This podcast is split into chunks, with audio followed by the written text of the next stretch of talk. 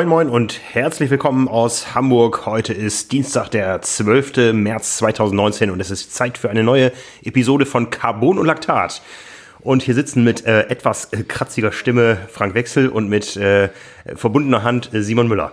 Simon, ja, so ist es. du bist wieder da. Schön, dass du wieder da bist, aber so ganz heile bist du nicht wieder gekommen von deinem Trainingstrip nach Mallorca. Äh, nee, das Trainingslager stand irgendwie dieses Jahr nicht so unter einem äh, guten Stern. Also das ging schon, ging schon irgendwie damit los, dass wir unseren Hinflug verpasst haben. Und äh, weil wir im Stau standen, also im Endeffekt, äh, wir sind dreieinhalb Stunden vorher losgefahren, da ähm, hat man eigentlich genug Puffer. Ähm, es war sehr, sehr, sehr unglücklich, haben dann mit anderthalb Stunden Vorlauf, als dann klar war, wir stehen im Stau, angerufen, alles versucht, dass die uns manuell einchecken können, weil Online-Check-In hat nicht funktioniert. Äh, das war dann auch noch so das Problem. Ja, lange Rede, kurzer Sinn. Äh, wir haben den Flug dann verpasst und dann war die Frage, was machen wir? Einen relativ günstigen Flug hätten wir bekommen am nächsten Tag, allerdings von Berlin. Wir waren halt in Hamburg. Ähm, ja, haben wir uns gedacht, Übernachtung geht drauf, äh, Trainingstag, wir hätten noch nach Berlin kommen müssen. Also haben wir dann irgendwie für ein äh, paar hundert Euro, ich glaube 350 oder so waren es dann pro Person, ähm, einen Flug gebucht nach Mallorca, ein paar Stunden später über Paris und Barcelona. oh mein Gott. wir waren dann insgesamt äh, 15,5 Stunden unterwegs. Das war dann äh, schon mal der Start. Da hätte ich im Nachhinein, glaube ich, äh, mit schmerzendem Geldbeutel drüber lachen können. Ähm, ja, aber mich hat's dann am vorletzten Tag nochmal gelegt. Wir sind äh, da quasi in der Gruppe gefahren oder hintereinander und ähm, ja, waren auch schon fast fünf Stunden unterwegs. Und mein Vordermann ist in Wiegetritt gegangen, um zu entlasten, hat einen Tritt äh, ausgelassen. Deshalb, ich habe in dem Moment geschaltet und runtergeguckt, das nicht rechtzeitig gesehen, bin aufgerollt, war dann äh, so der Klassiker mit meinem Vorderrad neben seinem Hinterrad und zwischen, also links sein Hinterrad, rechts äh, Straßengraben und mhm. nur noch ein paar Zentimeter von der Straße. Und äh, ja, da kommt man dann äh, nur ganz selten wieder raus und dann hat's mich halt gelegt. Wir hatten auch noch Rückenwind, waren relativ schnell, irgendwie 45 Sachen. Aber die gute Nachricht ist, ähm, ich sitze hier und habe nur Schürfwunden. Ich hatte zwar eine relativ tiefe an der Hand, aber das ist jetzt, es war letzten Montag, also acht Tage her jetzt alles ziemlich gut verheilt. Ich war insgesamt dreimal beim Arzt und das hätte auch deutlich schlimmer kommen können. Also ich hatte natürlich einen Helm auf ähm, und ich habe mir nichts gebrochen. Ich hatte zwei Prellungen. Ähm, das ist alles noch relativ glimpflich gewesen. Hm. So war das natürlich unangenehm. Jeder kennt das, glaube ich, der mal irgendwie gestürzt ist mit dem Rad. Der Klassiker auf eine Seite fällt man, da ist dann alles auf und das ist dann mit Schlafen und äh, Duschen erstmal dahin für ein paar hm, Tage hm, und unangenehm. Hm. Aber wenn man bedenkt, was da hätte passieren können, ähm, war das relativ glimpflich. Blöde Sache war halt zum Beispiel auch, ich war dann halt im, im Krankenhaus beziehungsweise beim Arzt und äh, die konnten da weder Deutsch noch Englisch. Und wenn da was Schlimmeres oder komplizierteres gewesen wäre, hätte ich nicht mal verstanden, was die jetzt mit mir machen und was ich hab. Ah, yeah, und okay. ähm, das war dann halt auch noch so ein Zusatz. Von daher, ja, bin ich jetzt froh, dass ich wieder hier bin. Seit gestern darf ich wieder anfangen, Sport zu machen. Ich hatte dann quasi jetzt äh, eine Woche komplett Pause.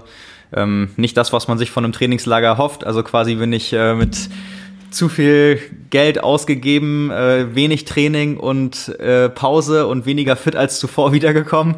Viel schlechter geht's fürs Trainingslager eigentlich nicht. Aber ähm, ja, so wie es gelaufen ist, bin ich jetzt froh, dass ich ähm, ja halbwegs heile bin und ja. Dann, Shit happens. Ja, ja, natürlich, klar. Ja, ja. Ja. Da warst du wahrscheinlich trotzdem noch mehr trainiert als ich letzte Woche. Ihr hört's Leute da draußen, ich bin immer noch etwas verrotzt. Ich habe letzte Woche eine ganze Stunde trainiert. Ja, okay. Ähm, bisschen, bisschen mehr war es da bei uns schon. Also ich, ich will es auch nicht schlechter reden, als es ist. Wir hatten für, gerade dafür, dass es Ende ähm, Februar, Anfang März war, super Wetter. Wir hatten nicht einen Tropfen Regen, wir hatten nur Sonne. Es war wirklich traumhaft schön und die Tage, die wir da waren, haben wir auch voll durchgezogen. Ähm, ja, aber bei sowas wird das halt immer so ein bisschen überschattet. Aber ich, genau, also ich war ja jetzt auf Mallorca, flieg zwar auch noch mal hin, aber erstmal bist du dran. Ja. Für, für dich jetzt dann ins Trainingslager. Am Samstag für eine Woche nach Alcudia. Ähm, ja, freue mich total drauf. Ich war jetzt die letzten Jahre mehr eigentlich immer auf den Kanaren unterwegs. Zum letzten Jahr, äh, im letzten Jahr zum ersten Mal wieder auf Mallorca. Und das hat mir schon wieder gefallen da. Also Mallorca ist einfach eine wunderbare Insel zum Radfahren. Ähm, Alcudia hatte ich als Ausgangsbasis fürs Trainingslager noch nicht. Ist also ein bisschen dichter dran an ähm, den Bergen und ein paar schönen Strecken, die ich so auch in den letzten Jahren nicht mehr gefahren bin.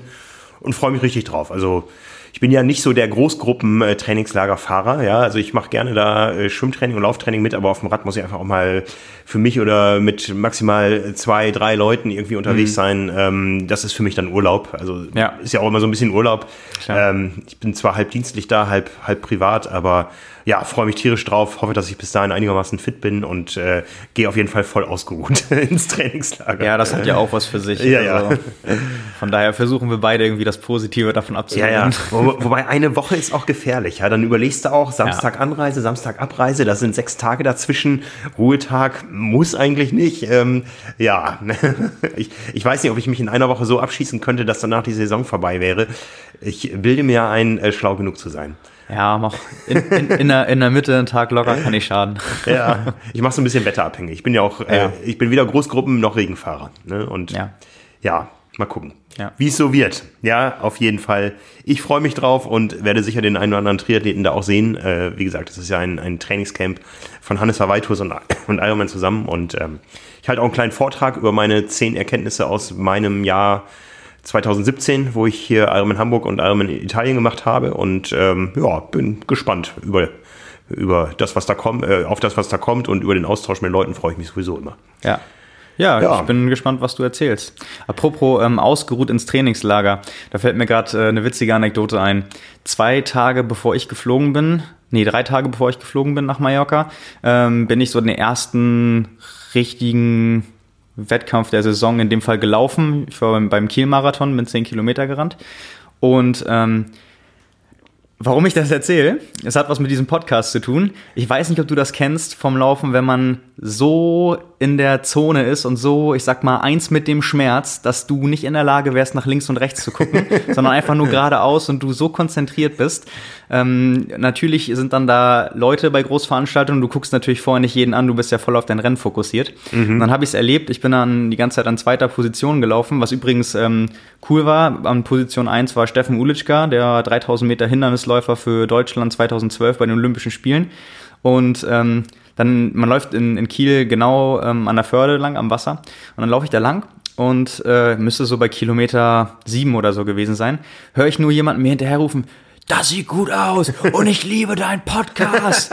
und ich, ich wäre am liebsten, wäre stehen geblieben, umgedreht und hätte ihn einmal in den Arm genommen und wäre dann weitergelaufen. Falls du das hörst und ich gehe mal davon aus, dass du es tust, sonst hättest du das nicht gerufen, ähm, melde dich mal bei mir, äh, damit ich mich nochmal persönlich bei dir bedanken kann, weil das war richtig, richtig cool. Das hat echt, also da war das Ergebnis auch erstmal zweitrangig. Das ist das, was mir von dem Tag am meisten hängen geblieben ist, weil damit habe ich so gar nicht gerechnet. Und das reißt sich auch so erstmal komplett aus der Konzentration Situation und eigentlich bist du so in, im roten Bereich und dann ja. musst ich wirklich grinsen und das passiert echt selten, wenn du wirklich so voll konzentriert und fokussiert in einem Wettkampf bist, aber da musste ich einfach schmunzeln, weil ich niemals in meinem ganzen Leben damit gerechnet hätte, dass sowas mal passieren würde. Ja, großartig. Das, das war super. Also großartig, großartig. an der Stelle kleiner kleiner Aufruf. ja, sehr schön.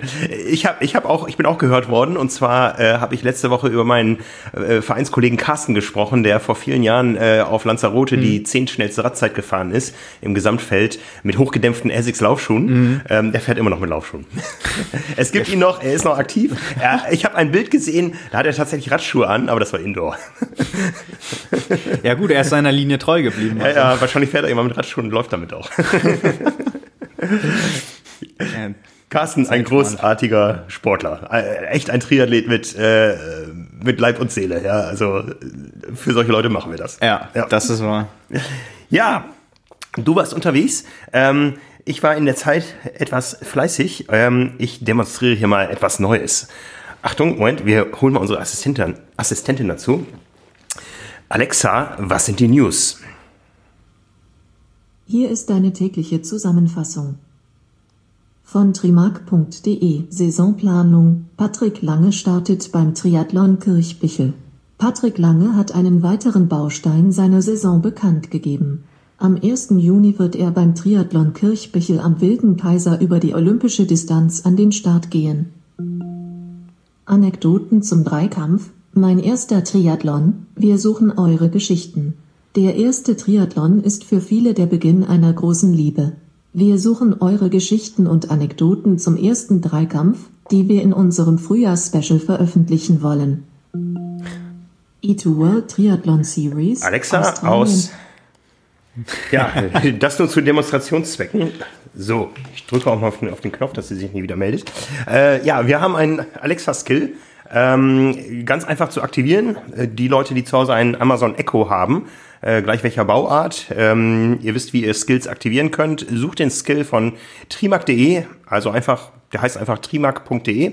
Und äh, dann wird ähm, unser Stream in euren Newsfeed aufgenommen. Und immer wenn ihr die Dose, deren Name ich jetzt nicht nochmal äh, nenne, immer wenn ihr sie nach den Neuigkeiten fragt, dann hört ihr die fünf aktuellsten Nachrichten aus der Triathlon-Welt.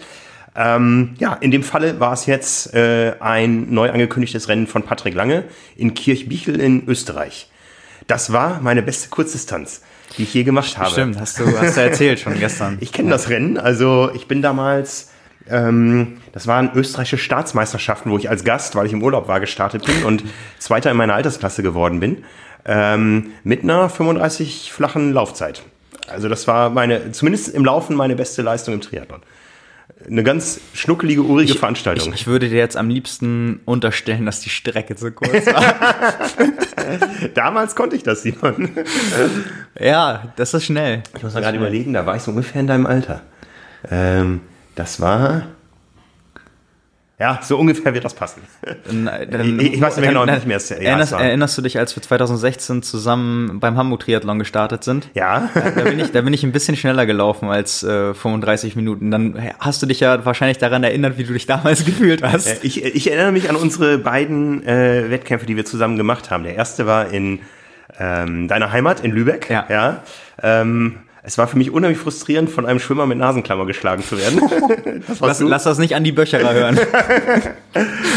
Und ich weiß noch, ähm, äh, zwei Kilometer schwimmen, 80 Kilometer Radfahren, acht mal zehn äh, Runden, Genau. äh, Quatsch, acht Runden, a zehn Kilometer. Ja, ja. Mein Ziel war es, sich, dass ich mich nicht überrunden lasse von dir. Das habe ich geschafft. Aber als ich dann in der Wechselzone war und äh, hörte, dass du durchgesagt wurdest, ähm, weil du auf die nächste Runde gehst, habe ich meinen Wechsel etwas ausgedehnt, weil ich mir das nicht geben wollte, dass du mich überholst. Und ich habe mich halt wirklich gefragt, wo du bist auf der Strecke. Ja. Weil ich dich auf dem Rad habe ich dich halt gesehen, das wusste ich, aber beim Laufen sind wir uns dann nicht mehr begegnet. Das waren ja vier Laufrunden. Ja. Und dann bist du ja genau nach mir auf die erste, als ich auf der zweiten war. Und auf, auf den drei Runden habe ich dich dann noch nicht mal, habe ich dir ja nicht mal fünf Kilometer abgenommen. Ja, ja. Ähm, ja, von daher haben wir uns danach erst wieder am Ziel gesehen. Genau, genau. Und dann im Jahr drauf war ich ja deutlich fitter. Da habe ich mich ja für den Ironman in Hamburg vorbereitet und wir sind zusammen gestartet hier auf der Kurzdistanz in Hamburg.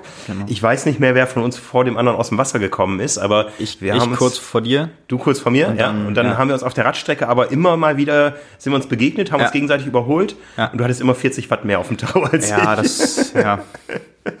Ja. Ob das an, es ist sicherlich ein Mix aus beiden, aber ob da mehr Aerodynamik oder falsche Wattmessung im Spiel war, wir werden es nie herausfinden. Ja, aber zumindest ging auch der Punkt am Ende ganz klar an dich. Äh, ja, gut, beim, beim Laufen war das eine relativ eindeutige Entscheidung. Ja, aber zurück, Patrick Lange hat sich ein kleines Rennen in seiner neuen Wahlheimat Österreich ausgesucht. Das Ja. ist wirklich eine schnuckelige Veranstaltung. Ich erinnere mich irgendwo, dass das Schwimmen irgendwo im Wald in einem kleinen Weiher stattgefunden hat und das Ziel nachher irgendwo ähm, am Ortsrand war. Und äh, ja, er ist jetzt in Österreich zu Hause, in Salzburg und ähm, wird da in seiner neuen Heimat in der Nähe starten und äh, sich mit einer Kurzdistanz auf die großen Dinge, die da kommen, im Sommer vorbereiten. Ja, das ist hat er auch- heute verkündet. Ja, ist auch die letzte oder das letzte Format, was ihm in der Saisonplanung jetzt noch gefehlt hat. Also abgesehen von der Sprintdistanz, aber das ist ja jetzt auch wirklich selten, dass das ähm, Langdistanzler machen. Ja. Aber ansonsten hat er ja bekannt gegeben, Halbmarathon läuft da, haben wir auch schon drüber gesprochen. Ähm, 73-Rennen, ähm, Vietnam, Kontinentalmeisterschaft, äh, 73 WM. Seine Langdistanzen hat er auch bekannt gegeben und jetzt halt dann auch noch eine olympische. Äh, letztes Jahr war es ja Buschitten. Das überlässt er dieses Jahr anderen. Ja. Ähm, ja, was, was zwar ein bisschen schade ist, aber ähm, gut, dann geht er eigentlich äh, einen ähnlichen Weg. Also das hat er ja dann letztes Jahr, ich weiß gar nicht, wie es vorletztes Jahr war, bin ich mir jetzt nicht sicher, aber auch so gemacht, dass er dann noch eine olympische Distanz eingestreut hat. Und es macht ja auch irgendwo Sinn, also gerade weil das ja, das ist ja eigentlich nicht mal ein C-Rennen. Also es ist ja echt ein, ein Trainingswettkampf. Ähm, und von daher wahrscheinlich auch einfach eine Gelegenheit, mal viele Dinge auszuprobieren. Ja. Ähm, ja, deswegen macht, macht schon Sinn. Ja. Bin, bin gespannt. Absolut. Und die andere Meldung, die uns die Dose, deren Name nicht nochmal genannt werden darf, eben äh, sagte, ist eigentlich keine Meldung, sondern ein Aufruf. Wir suchen eure Rookie-Geschichten. Ja, wir sind heute gerade mit unserer Triathlon-Ausgabe 169 in Druck gegangen. Die nächste wird ein Special, unser Frühjahr-Special, Triathlon für alle. Und wir werden die buntesten Rookie-Geschichten da drin veröffentlichen. Ähm, also ein echtes Einsteigerthema in dem Sinne. Meine erste Rookie-Geschichte war 1991, da habe ich meinen ersten Triathlon gemacht, ähm, in Georgsmarienhütte, einem Vorort von Osnabrück und meinem Geburtsort, weil das Osnabrücker Krankenhaus in, auf dem Ortsgebiet von Georgsmarienhütte liegt. Nein, also nicht das Osnabrücker Krankenhaus, wo DTU-Präsident Engelhardt jetzt äh, Chef ist, sondern ähm, ja, das Klinikum Haderberg oder wie es hieß. Ne? Und da habe ich dann 17 Jahre... Entschuldigung, 17 Jahre nach meiner Geburt auch meinen ersten Triathlon gemacht. Also meine Triathlon-Geburt. gefeiert. Ja, schöne Geschichte. Ich bin bei meinem allerersten Triathlon disqualifiziert worden. Das bin ich tatsächlich auch bei meiner ersten Kurzdistanz. oh Mann, ey, das darf keiner. Mag, mag vielleicht ein Klassiker sein. Nee, Ja. ich, ähm, ich äh, streue mich gar nicht dagegen, das zu erzählen. Ähm, das war aber auch eine Zeit, also da, das war kurz nachdem ich, ich bin ja quasi als, habe ja ganz lang Fußball gespielt, bin dann zum Laufen gekommen, obwohl ich vorher schon immer nebenbei gelaufen bin, habe dann gesagt, ganz oder gar nicht, wurde dann mal gefragt, ob ich als Staffelläufer bei einem Triathlon starten will, ähm, habe das gemacht und mir gedacht, hey, das kannst du eigentlich auch allein. Und habe mich dann direkt ohne irgendetwas zu wissen ein paar Wochen später angemeldet, hatte auch kein Rennrad, kein gar nichts.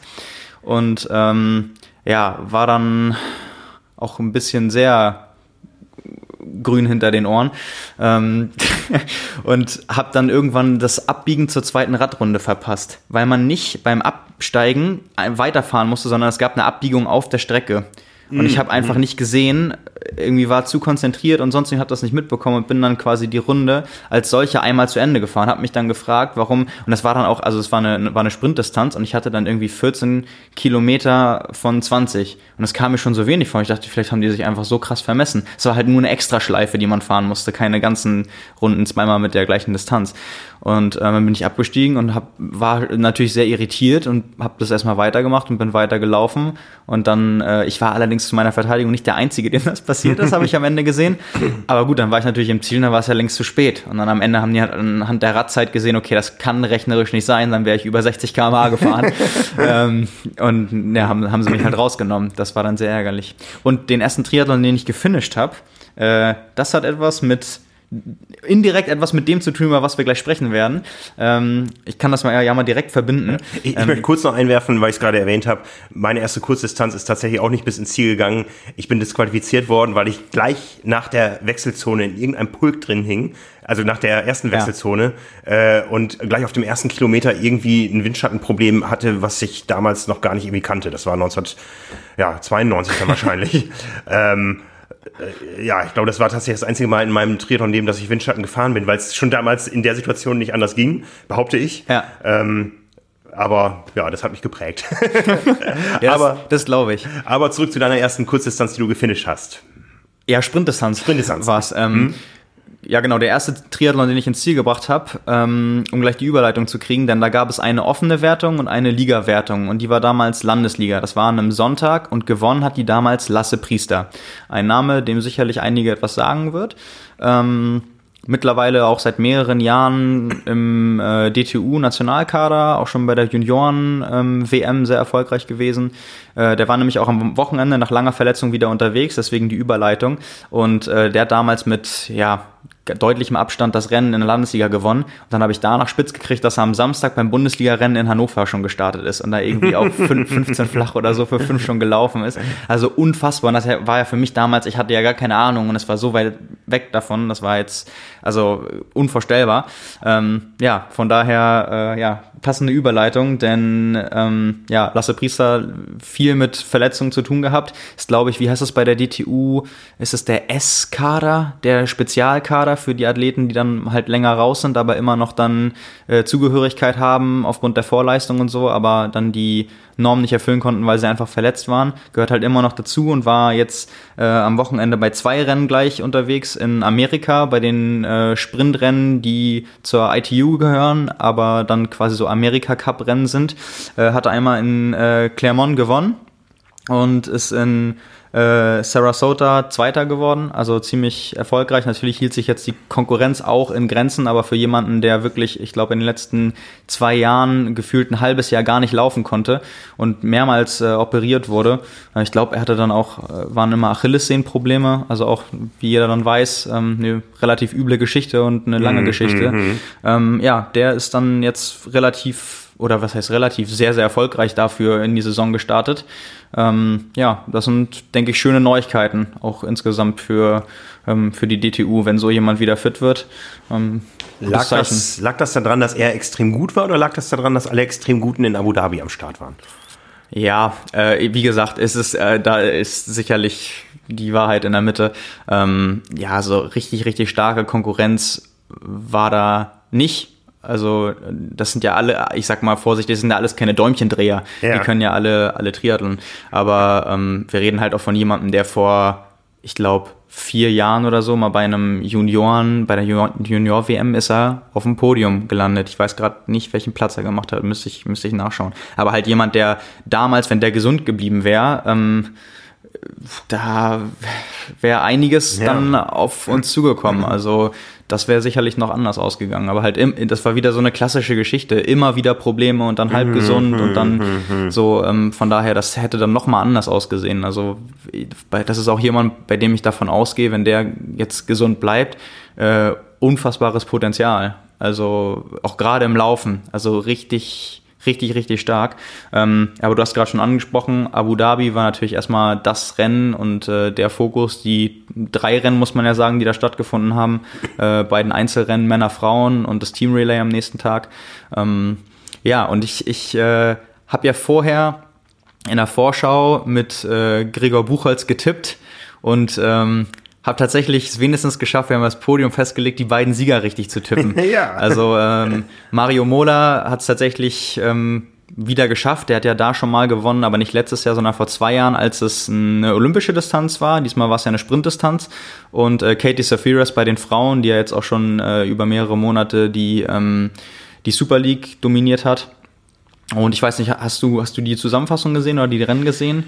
Äh, ich habe äh, gelegentlich mal reingeschaut. Das mhm. lief ja zum Glück zu ähm, dienstüblichen Zeiten am Freitag hier Stimmt. um, äh, ich glaube um 11 und um 13 Uhr waren die Starts. Ja. Jeweils sechs Minuten später, glaube ich, wegen irgendwelcher TV-Anschlüsse oder sowas. Das machen sie, ja. ja. ähm, und ich habe mal ein, ein bisschen reingeschaut äh, bei den Kollegen hier im Besprechungsraum, die da saßen und ja, es war wieder Abu Dhabi, es war wieder eine zuschauerarme Veranstaltung. Ähm, ich wundere mich immer, wenn man so einen schönen Formel-1-Kurs hat, dass man trotzdem irgendwie Hütchen hinstellen muss, um da irgendwelche Minikurse abzustecken. So ein bisschen schade, ähm, weil das Setting so viel mehr hergeben würde. Ja. Ähm, äh, hab aber beide Zieleinläufe nicht gesehen. Da war ich beide Mal im Telefonat. Das war ein bisschen ärgerlich. Ja. Kamen immer zu den Interviews wieder rein. Die waren dann doch ein bisschen schneller, als ich erwartet hatte. Ja. Nee, aber da, da musst du dir echt recht geben. Also der Kurs ist ja wirklich besonders. Und da wird schon echt relativ wenig draus gemacht. Ja. Das, das finde ich auch. Und aus der, aus der sportlichen Sicht ähm, muss man ja sagen, dass es fast ein bisschen überraschend war, dass am Ende, fangen wir mal mit dem Männerrennen an, ähm, die Geschichte vom Rennverlauf ist eigentlich schnell erzählt, dass sich so ein Kurs bei einer derartig technisch anspruchsvollen Strecke, es gab auch wieder einige Stürze, so wie im Vorjahr auch, ähm, kann sich das Feld halt auf dem Rad schnell entzehren. Äh, das Gegenteil war dann letztendlich der Fall. Äh, die sind dann zusammengefahren und am Ende gab es eine große Radgruppe, die auf die Laufstrecke gegangen ist. Und äh, bei mir war es tatsächlich so, als das absehbar war, irgendwie nach der, nach der Hälfte vom Radkurs, habe ich noch eine Nachricht versendet und meinte dann, okay, ähm, pass auf Alex Yee auf weil mir dann irgendwie klar war, es wird eine Laufentscheidung und äh, ja. Über den hast du ja schon gesprochen hier. Genau, der hat ja in, in Kapstadt wenige Wochen zuvor ähm, seinen ersten Weltcup gewonnen und ist ja auch nun mal, muss man ja wirklich sagen, der Überläufer durch seine ja, Läufervergangenheit ähm, die er, die er nun mal hatte, mit, ich glaube, 27, 51 Minuten auf 10.000 Meter, die er im letzten Jahr noch gelaufen ist, neben Triathlon-Training her. Und da hätte ich tatsächlich sogar gedacht, je nachdem, da wusste ich natürlich noch nicht, wie der zweite Wechsel läuft, aber äh, dass der das Ding dann echt gewinnen kann. Und das äh, Coole dabei wäre halt gewesen, das wäre der wäre bei seinem allerersten WTS-Start dann gleich ein Sieg gewesen. Ich weiß nicht, ob sowas überhaupt schon mal gegeben hat. Also kann ich mir schwer vorstellen. Der ist halt noch nie bei einem WTS-Rennen gestartet. Ist ja ein, 21 Jahre alt. Mhm. Aber das ist halt, äh, ja, war ein Rennverlauf, der ihm in die Karten spielt. Und da am Ende war es ja das Duell Mario Mola gegen Alex Yee, die beiden Überläufer. Und da haben alle anderen halt gesehen, dass sie vor der Laufstrecke die beiden dann distanzieren müssen, weil sonst hat da niemand niemand irgendwie eine Chance. Also ähm, Mario Mola 14.00 gelaufen, Alex Yee äh, 14.07. Kurs war wohl angeblich auch nur in Anführungszeichen ähm, 4,9 Kilometer lang, aber rechnet man das rauf, sind das 17 Sekunden, äh, plus 7 sind das 14,24 für Alex Yee. Ähm, das ist dann auch immer noch beeindruckend genug. Ähm, von daher zweiter Platz beim ersten WTS-Rennen, das war sicherlich die Überraschung des Tages.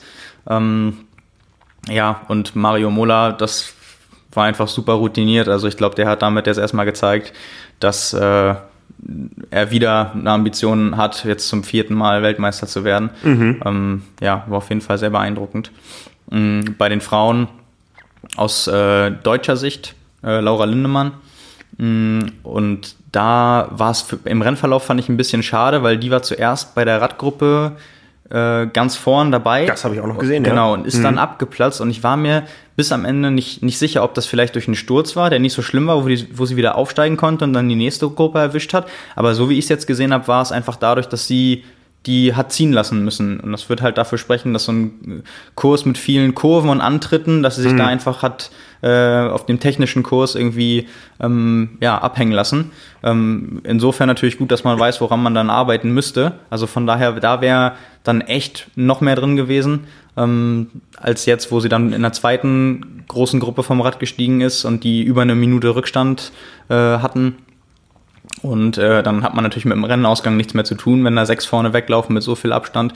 Ähm, ja, die US-Amerikanerinnen haben dann ja äh, dominiert, Katie Zafiris auf 1, äh, Taylor Spivey auf 2. Und ähm, ja, am nächsten Tag beim, um, um zum Mixed Relay zu kommen, das war ja für Deutschland eigentlich relativ erfreulich, Platz 5 ähm, damit in, im Gesamtranking um Olympia Platz 8 gesichert, was insofern reichen würde, dass die ersten sieben sich ja darüber qualifizieren und vor uns noch Japan ist, die automatisch schon einen Startplatz haben, was dann bedeutet, Deutschland wäre unter den ersten sieben und jetzt ist nach hinten halt auch erstmal ein bisschen Puffer. Also von daher, das war wirklich ein, ein gutes Ergebnis. Äh, da kann man sicherlich mit leben. Ähm, starke Vorstellung ähm, auch vor, vor, allem von den Startern, die dann ähm, am Vortag nicht am Start waren. Also gestartet sind Laura Lindemann, Valentin Werns, Nina Eim und Jonas Schomburg. Mhm. Und zum Beispiel auch Valentin Werns, der dann ja quasi nur für die 20 Minuten überhaupt da war, hat dann, hatte dann, glaube ich, auch richtig, richtig Lust mal zu zeigen, äh, zu was er da in der Lage ist, hat sich echt stark präsentiert. Ähm, ja, also das war für viele bestimmt auch noch besser als überhaupt erwartet. Ja.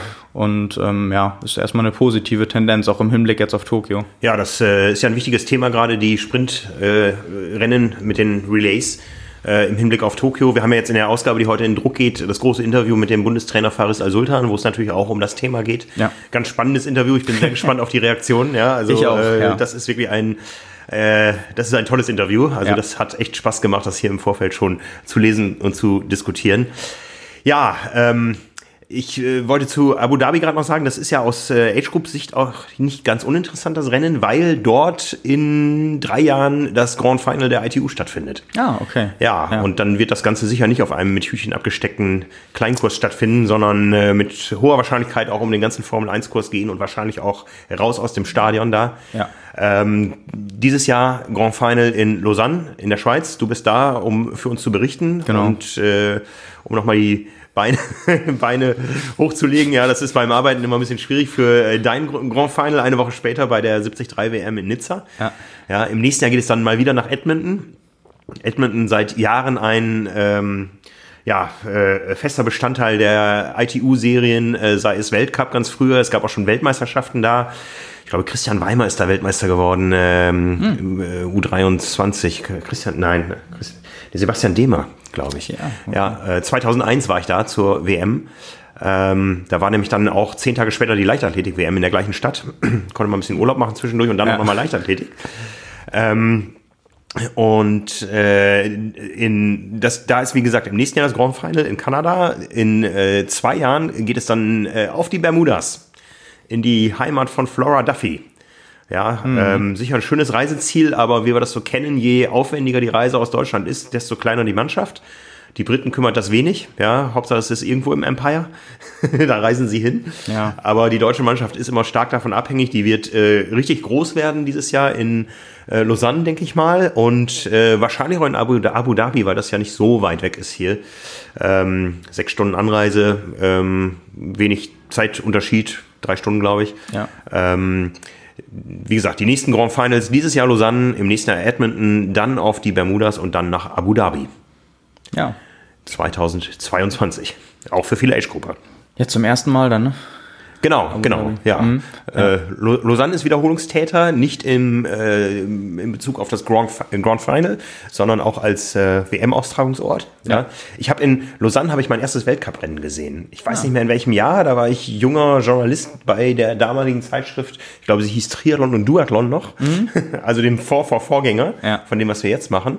Und äh, wir waren damals in Freiburg ansässig und von daher ist es ein, ein relativer Katzensprung nach Lausanne. Und ich habe mein erstes Weltcuprennen gesehen und gewonnen hat äh, Simon Lessing. Ja. Der Triathlet, der es danach noch äh, auf der Langdistanz versucht hat, aber immer gesagt hat, das macht ihm voll keinen Spaß, was er da macht und deswegen hat er auch nie Hawaii gewonnen. Ja, das ist ja sowieso ein, gerade ein sehr spannendes Thema, inwiefern Kurzdistanzler überhaupt noch Lust auf Langdistanz Ja. haben, inwiefern denen das liegt, inwiefern äh, es da Unterschiede gibt, welche Voraussetzungen sie mitbringen. Aber auch gerade, was mich davon am meisten immer interessiert, ist so diese Frage, in, inwiefern hat man da noch Lust zu? Also Leute, Ja, die zehn Jahre auf der Langdistanz derartig gekloppt haben, also die, die trainieren ja, an, an Umfängen, wie wir ja auch schon bei den, bei den Norwegern unter anderem gesehen haben, aber die sind ja kein Einzelbeispiel, was die Trainingsumfänge angeht. Die trainieren ja fast alle so viel. Ja, ja. Mhm. Ähm, die machen ja nicht viel weniger als, als Langdistanzler. Die haben halt nur andere Schwerpunkte. Und ob man dann nochmal Lust hat, äh, nochmal mehr Aufwand zu betreiben auf ganz vielen Ebenen, dann noch was das Material angeht und die Optimierung und alles, was dann noch dazu kommt, um dann nochmal auf so einem unbekannten Terrain äh, alles rauszuholen. Ich kann mir auch vorstellen, dass das viele gar nicht reizt und äh, die dann sagen, okay, ich äh, mache so lange Kurzdistanz, wie ich kann und ich höre dann auf. Und ähm, ja, wird halt spannend jetzt die Leute, die dann nach äh, Tokio oder ich sag mal rauswachsen, wie viele davon das nochmal probieren oder wie viele dann auch einfach sagen, okay, ich beende meine Karriere jetzt direkt.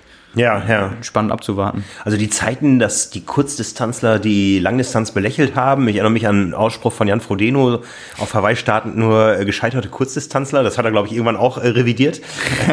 Äh, Aber die Zeiten, dass das belächelt wurde, die sind vorbei. Ich glaube, da herrscht ein ziemlich großer gegenseitiger Respekt von Kurz auf Langdistanz. Teilweise auch ein bisschen Futterneid. Ja, wir wissen, auf der Kurzdistanz lässt sich mehr Preisgeld verdienen, auf der Langdistanz mehr Sponsoringgeld. Ja. Ähm, das ist schon, äh, es, es sind schon zwei Welten und ich habe auch so ein bisschen das Gefühl, dass man sich heutzutage auch eher auf längere Distanzen spezialisiert. Ähm, nehmen wir mal unseren, unseren Aufsteiger des Jahres, äh, Frederik Funk. Der hat einfach gesehen, ich werde nicht Kurzdistanz-Weltmeister. Ich entscheide mich jetzt, äh, die längeren Distanzen in Angriff zu nehmen, die Mitteldistanz, weil ich eines Tages Hawaii gewinnen möchte. Ja.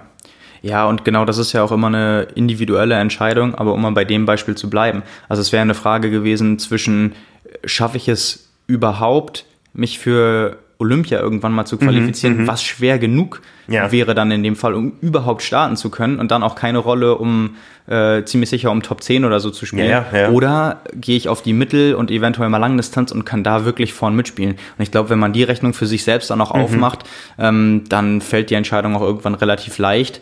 Ähm, auch wenn er gesagt hat, er hätte sich auch gewünscht, dass es irgendwie anders gelaufen wäre. Aber äh, mit dem Wort Talent muss man immer vorsichtig sein, finde ich, weil das ja irgendwie, Mhm, was ist schon Talent, das müsste man jetzt definieren. Aber dass seine Stärken, sage ich mal, einfach dann auf den längeren Stecken äh, zu, zur Geltung kommen, gerade durch die, die Radstärke, die er mitbringt. Und da muss ja jeder für sich Ja, selbst ja, ja. schauen, wo da irgendwie am meisten oder die meisten Resultate rumkommen können und wie das dann mit dem Sponsoring läuft. Und das ist ja auch, ich finde es ja auch so spannend, dass die Unterschiede da so groß sind, dass dieser Nationenunterschied da auch noch zum Tragen kommt. Einfach weil diese Aufmerksamkeit, die in Deutschland, äh, muss man ja schon fast sagen, nicht für die Kurzdistanz oder gerade nicht für die Kurzdistanz vorhanden ist, ist da ja auch ein Faktor, der mit Ja, ja. reinspielt. Andere Nationen sehen es ja ganz, ganz anders, weil die Wahrnehmung für die Kurzdistanz eine andere ist. Das spielt ja auch noch bei der Entscheidung Lucy. Charles spielt in Großbritannien keine Rolle. Ja, Ja, genau. ist zweite von Hawaii, aber Sehr, sehr gutes Beispiel. Da ist es genau umgekehrt. Ja. Ja. Das, das sehen wir auch, ich sagte eben das Beispiel, die, die Beteiligung der deutschen Age-Gruppe an, äh, am Grand Final, an der, an der Age-Group WM, ist abhängig von der Location. Mhm. Die Briten reisen immer an. Die Deutschen fliegen dafür für die Langdistanz nach Hawaii. Ja, ja. ja. ja. Ne? Ja, es ist, man sagt ja immer so, es gibt den Spruch, äh, jeder ist seines eigenen Glückes Schmied. Das trifft auf der Langdistanz voll zu, da machst du dein Ding. Und auf der Kurzdistanz bist du von solchen Faktoren abhängig. Äh, ich meine, diese Geschichte, die, das, das ist ja Sportgeschichte, ja. Da qualifizierst du dich als deutscher Mann für die Olympischen Spiele in Rio und dann wirst du von einer Kaderkollegin weil sie bei den Frauen Probleme hat, rausgeklagt aus dem Olympiafeld, äh, weil auch noch bei der entscheidenden Gerichtsverhandlung eine ehemalige DTU-Präsidentin äh, gegen ihren ehemaligen Verband entscheidet. Ja, also mehr Absurditäten gibt's ja gar nicht. Ja, und ähm, ich, ich glaube, das hat auch die Kurzstreckenszene so ein bisschen geprägt und äh, das steht ja auch über diesem ganzen Olympia-Qualifikationsprozess. Ähm, da steht ja nicht für, für Tokio jetzt äh, der Faktor, ähm, Spitzenleistungsfähigkeit, sondern Rechtssicherheit oben drüber.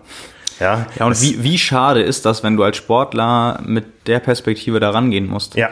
Also ja. das muss man bei der ganzen Sache ja mal dazu sagen. Also das ist ja wirklich eine aus, aus sportlicher Sicht eine sehr unschöne Situation. Absolut. Eig eigentlich für alle Beteiligten. Da hat wirklich niemand was von. Mhm, mhm, Aber das, ähm, ja, müssen wir mal schauen, wie sich das entwickelt. Es ist auch so ein bisschen typisch deutsch, ja. Das haben wir in allen Sportarten. Ich krieg's im Schwimmen seit Jahren mit. Man versucht seit vielen Jahren einen neuen Qualifikationsmodus ähm, zu erreichen. Äh, jetzt in diesem Jahr schon auch wieder für die Schwimm-WM. Zwei Leute sind qualifiziert. Äh, äh, Marius Kusch und ähm, Marco Koch äh, MK und MK fällt mir gerade ein. ne? ähm, und die Amis machen es ganz knallhart. Die haben ihre Trials, die ersten beiden schwimmen bei der WM und fertig. Die haben natürlich auch einen deutlich höheren Talentpool. Da ist ja Schwimmen auch eine ganz andere Dimension. Ja, und im Triathlon ist es ja ähnlich. Ja, da gibt's auch die Trials und fertig. Ja, und äh, in Deutschland macht man sich da manchmal auch zu viel Kopf.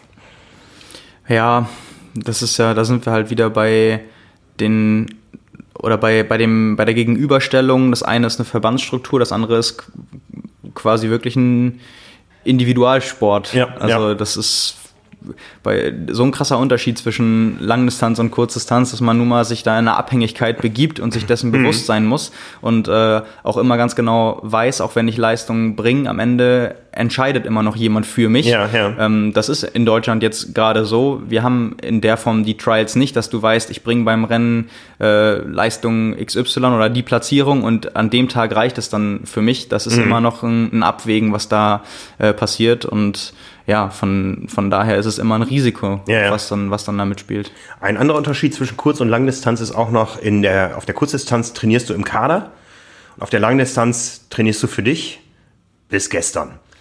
Patrick, nein, Quatsch, Quatsch. Jan Frodeno trainiert mit Sebastian Kienle in Girona.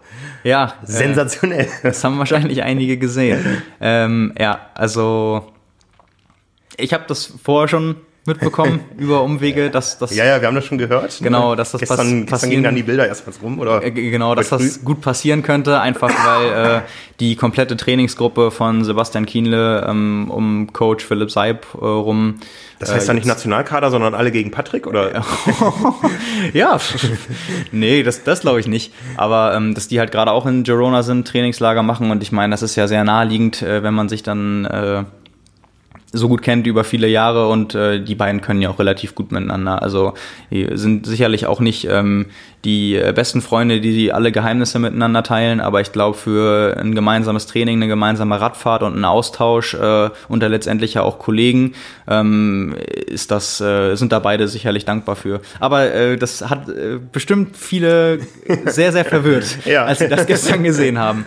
Ähm, nee genau, aber das ist halt so der Hintergrund. Also die machen jetzt nur nicht, dass es missverständlich ist, die machen jetzt keine gemeinsame Trainingsgruppe äh, auf und machen das regelmäßig und ziehen alle Einheiten und Kerneinheiten Einheiten äh, miteinander ja. durch, sondern das war einfach, weil die gerade irgendwie für, für zwei Wochen oder so in Girona alle sind. Ja, und, ja. Äh, ja, da kann man sowas natürlich auch mal machen. Und sie schalten nur noch auf Ritzeln. Alle beide. Ja, stimmt. Das ist eine. Denn äh, Jan Frodeno hat neu schon gezeigt, er hat den vorderen Umwerfer rausgeschmissen und auch Sebastian Kieler hat sein neues Rad präsentiert. Ja, genau. Der hat sein Rad auch vorgestellt und das ist eigentlich so die größte Neuheit Also ich glaube, das Rad ist jetzt, ich bin ja, du, du ja auch, ich wollte gerade sagen, ich bin ja farbenblind. ist ja beide farbenblind. Ähm, ist, glaube ich, aber grün jetzt, die Lackierung. Ach so, okay, ähm, gut, dass du sagst. Ja, also, also, quasi, ja, also quasi Hep grün, der ist ja jetzt bei, bei Hep unter Vertrag und äh, da ist ja die absolute Farbe äh, grün. Ja, und das grün Rad, ist das neue Blau, ja? Genau. Ja. Hep, Hep grün und Erdinger blau. Ja. Mal sehen, wie weit äh, sich das dann noch ausweitet.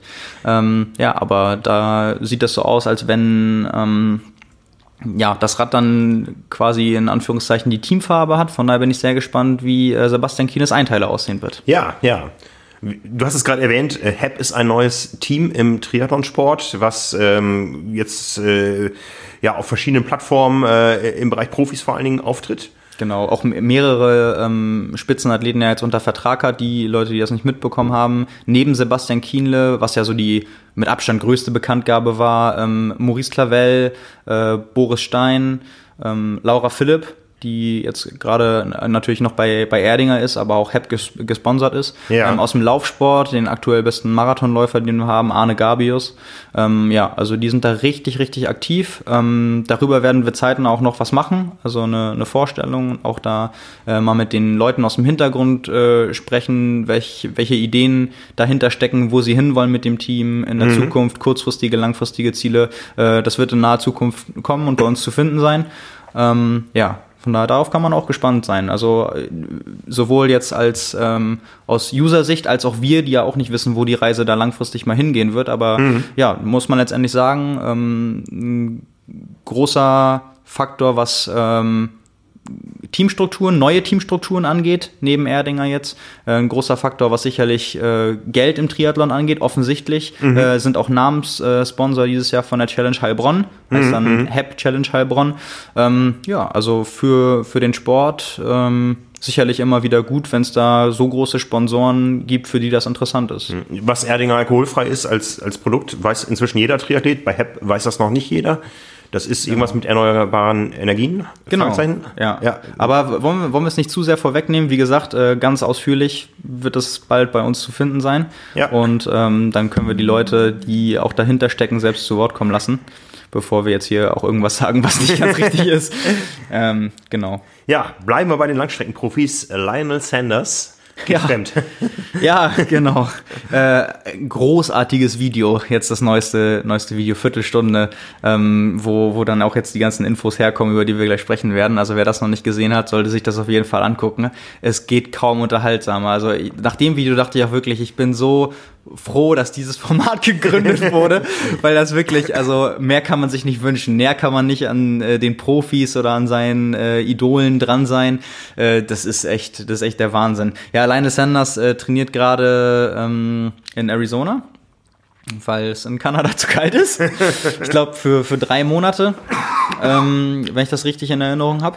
Und ja, hat jetzt im Video auch bekannt gegeben, dass er sich eine UCI-Lizenz äh, in der Elite-Klasse geholt hat, also quasi auch als Radprofi starten kann und wird dieses Jahr. Denn eine Woche nach dem Ironman 73 Mont Tremblant, an dem er auch teilnehmen wird, finden die äh, kanadischen Meisterschaften im Einzelzeitfahren statt.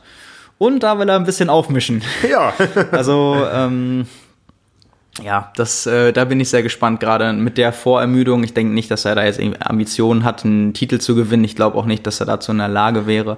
Aber vielleicht, das, das reizt ihn sicherlich, einfach mal zu gucken, wo er denn da steht. Ja, ja. Und äh, einfach auch mal so ein bisschen die Routine aufzubrechen. Der ist durch sein erstes Aerofitting, glaube ich, auf den äh, Geschmack gekommen, ja? Ich habe nämlich, weißt du, was ich als, äh, auch als erstes überlegt habe bezüglich Aerofitting? Sind die Triathlon-Räder von Canyon direkt UCI-konform oder braucht er dafür das, die Zeitfahrvariante davon, mit denen sie auch die, die Radteams ausstatten? ähm, ich bin gerade am überlegen. Äh, ich glaube, bei Scott ist es ein Unterschied, bei Canyon nicht.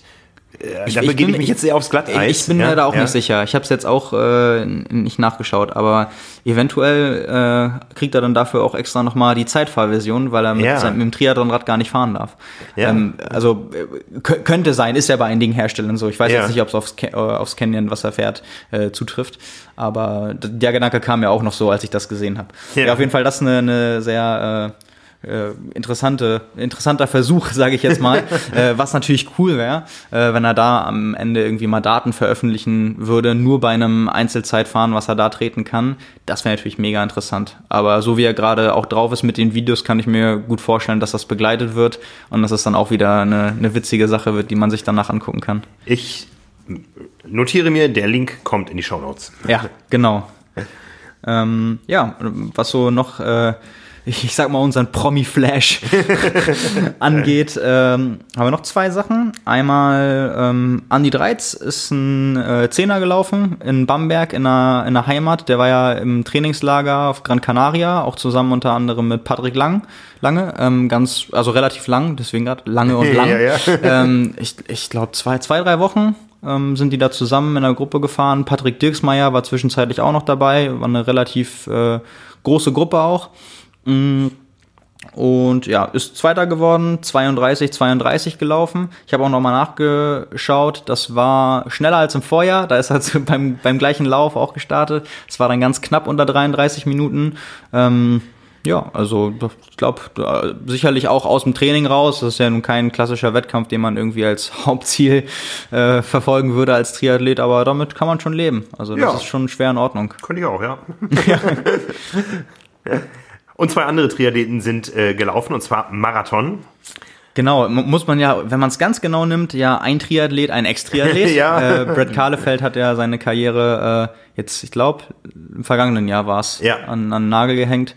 Seine ähm, Frau ist noch aktiv. Genau. Mit ja, Baby. Ja. Mhm. Und ähm, genau. Und Tyler Butterfield, der eine witzige Hintergrundgeschichte hat, insofern, dass beide Elternteile professionelle Marathonläufer waren. Ah, okay. Und ähm, ja, die beiden sind äh, Marathon gelaufen, ähm, auch quasi zusammen im gleichen Rennen. Ähm, ja, Tyler Butterfield, Brett Kahlefeld in 2,21 und 2,23.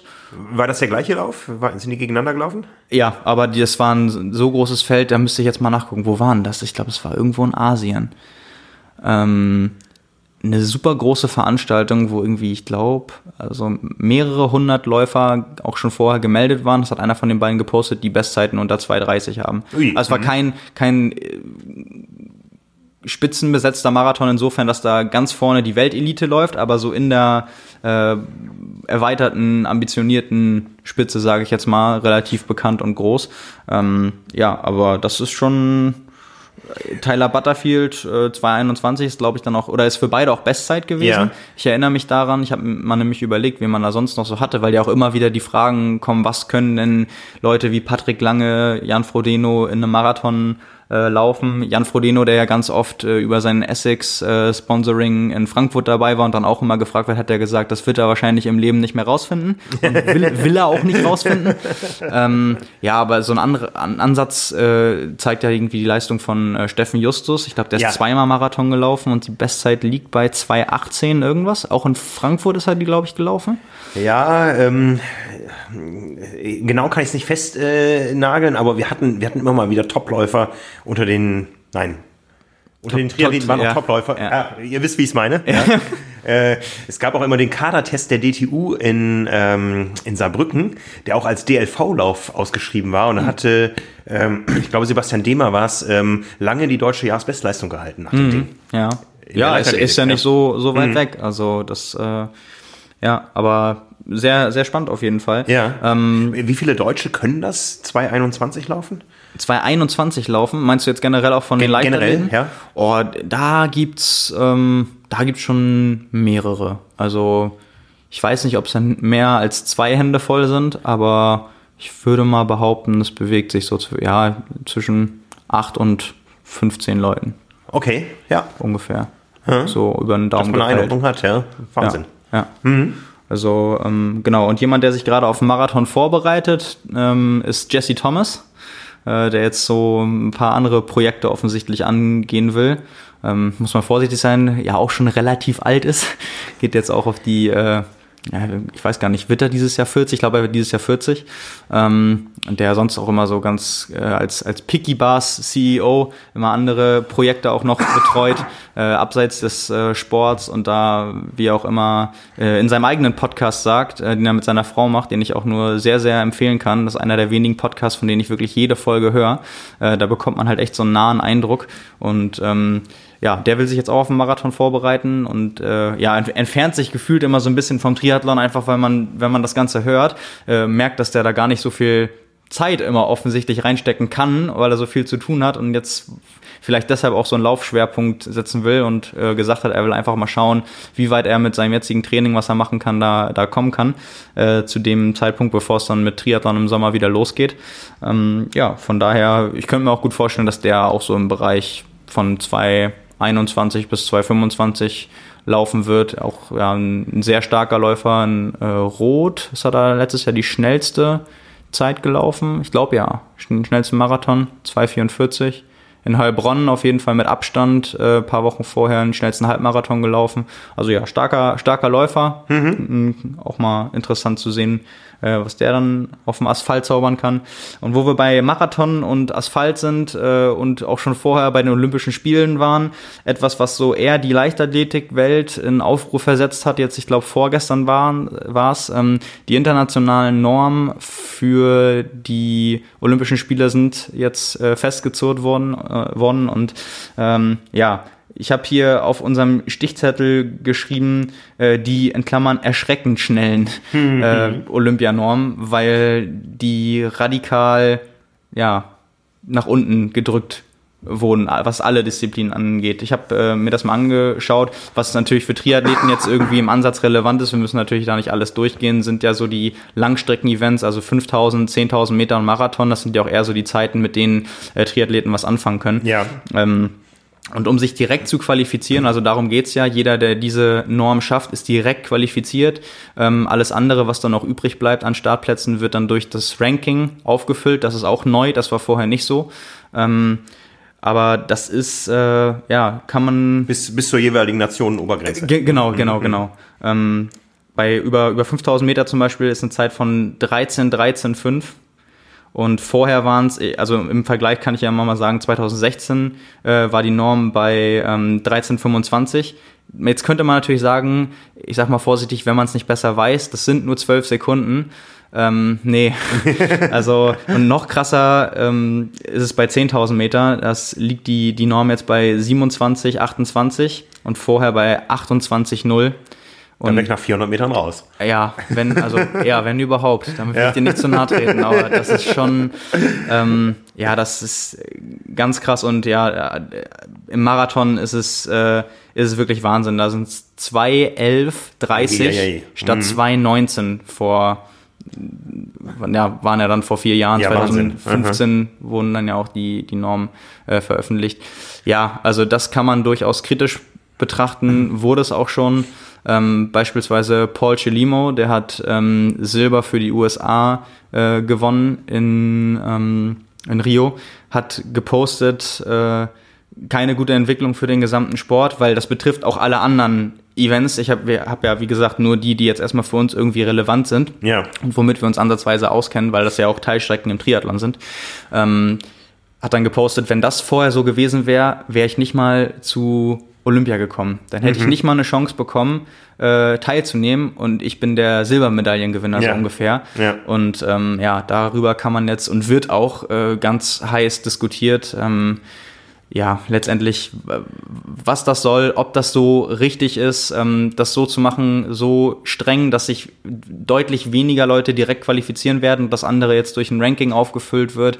Das macht es für die Sportler nur ja. schwieriger. Ja. Vorher war es ja so, ich weiß nicht, ob du dich daran erinnerst, da war, war ja die Diskussion in Deutschland, zum Beispiel beim Marathon, das ist ja, also es war ja eigentlich immer umgekehrt. Es gab eine internationale Norm und die war relativ locker für viele, das ja. haben mehrere geschafft und dann haben die nationalen Verbände gesagt, okay, wir ziehen die nochmal an und die, Interna äh, die nationale Norm Im ist noch... Stichwort Endkampfchance, also ein Athlet, der sich qualifiziert, sollte die Chance haben, unter die besten acht zu kommen bei Olympia. Ja, genau. Und dann äh, zogen wir das nochmal ein bisschen fester und dann, wie gesagt, beim Marathon waren es es 2019 und ich glaube, Deutschland hat dann 2014 gefordert. Einfach aus diesem Grund, ähm, die, wenn man auf die anderen Nationen schaut, muss man einfach schneller sein als 2019, um konkurrenzfähig zu sein. Mhm. Und dann wurde ja, war das ja dieses Riesen hin und her, dass sich sonst niemand damals außer Arne Gabius qualifiziert hätte. Und dann haben sie sich ja erweichen lassen und das ausgeweitet zwei Minuten auf 2,16, wenn ich mich nicht täusche. Und dann sind ja auch wirklich drei Deutsche hingefahren. Und da sieht man mal, was für ein Unterschied das ist. Jetzt sind es halt für eine, für eine direkte Qualifikation